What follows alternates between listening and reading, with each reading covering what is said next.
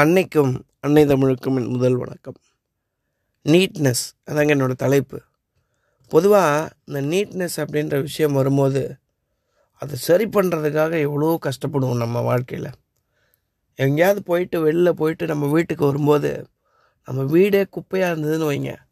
இன்னும் ரொம்ப லேசினஸ்ஸும் ரொம்ப அப்படியே ஒரு சுறுசுறுப்பு இல்லாத மாதிரி நமக்கு தோண ஆரம்பிச்சிடும் அதுவே நம்ம வீடு வரும்போது ஒரு தெளிவாக இருந்துச்சு அப்படின்னா நமக்கு ரொம்ப சந்தோஷமாக இருக்கும். நம்ம வீட்டை பார்க்குறதுக்கு அடுத்த வேலை செய்கிறதுக்கு ரொம்ப சந்தோஷமாக இருக்கும். ஆஃபீஸில் வேலை பார்க்கும்போது கூட எங்களுடைய பாஸ் அடிக்கடி சொல்லுவார் இங்கே பாருங்கப்பா ஒர்க் பண்ணுற இடத்துல ரொம்ப குப்பையாக இருந்தது அப்படின்னா ஏதாவது ஒரு ப்ராப்ளம் வந்துச்சுன்னா உங்களால் யோசிக்க முடியாது.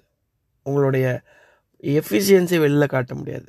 அதுவே உங்கள் இடம் நீட்டாக இருந்தது அப்படின்னா உங்களால் நிறைய பர்ஃபார்மன்ஸ் கொடுக்க முடியும். எஃபிஷியண்ட்டாக ஒர்க் பண்ண முடியும் அப்படின்னு ரொம்ப அழகாக சொல்லுவார் அடிக்கடி.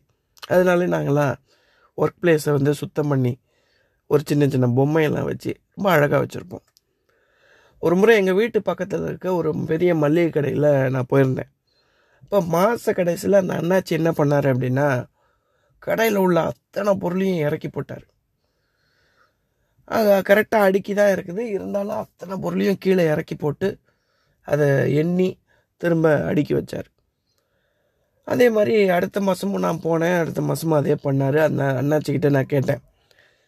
அண்ணாச்சி இதே பண்ணுறீங்களே அழகாக தானே இருக்குது. அப்படியே இருந்தால் என்ன உங்களுக்கு? அப்படின்னு நான் கேட்டேன். அவர் சொன்னார் பார் தம்பி எல்லாமே நீட்டாக தான் இருக்குது அழகாக தான் இருக்குது. ஆனால் கடையில் எவ்வளோ ஸ்டாக் மிச்சம் இருக்குது? எவ்வளோ ஸ்டாக் வாங்கணும்?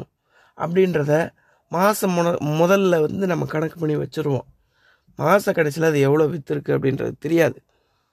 அதனால திரும்ப எண்ணி அடுக்கி வச்சாதான் இனிமேட்டு எவ்வளோ வாங்க போகிறோம் எவ்வளோ விற்று இருக்குது எவ்வளோ எது எது அடிக்கடி விற்கிது எது எது எது விற்காமல் இருக்குது அப்படின்ற பொருள்லாம் நம்ம தெரிஞ்சுக்க முடியும் அப்படின்னு அவர் சொன்னார். கிட்டத்தட்ட எங்கள் பாஸ் சொன்னதும் இவர் சொன்னதும் ரொம்ப மேட்ச் ஆகிற மாதிரி இருந்தது நண்பர்களே. பாஸ் சொன்னது நமக்கு புரியாமல் இருந்தது.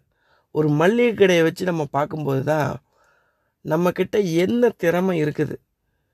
அந்த திறமையை இருக்குது அப்படின்னா நம்ம எப்படி பயன்படுத்த போகிறோம் நம்ம இடத்த சுத்தமாக வச்சுக்கிறதுலேருந்து நம்ம செய்யக்கூடிய எல்லா விஷயங்கள்லையும் திறமையாக இருந்தாலும் வேலையாக இருந்தாலும் என்ன விஷயம் செய்ய போகிறதா இருந்தால் கூட அந்த இடத்த சுத்தமாக வச்சுருந்தா அதுவே பல விதமான பாசிட்டிவ் எனர்ஜி நமக்கு கொடுக்கும் அப்படின்றது என்னுடைய கருத்து. நல்ல வாய்ப்புக்கு நன்றி சொல்லி விடைபெறுகிறேன். நன்றி வணக்கம்.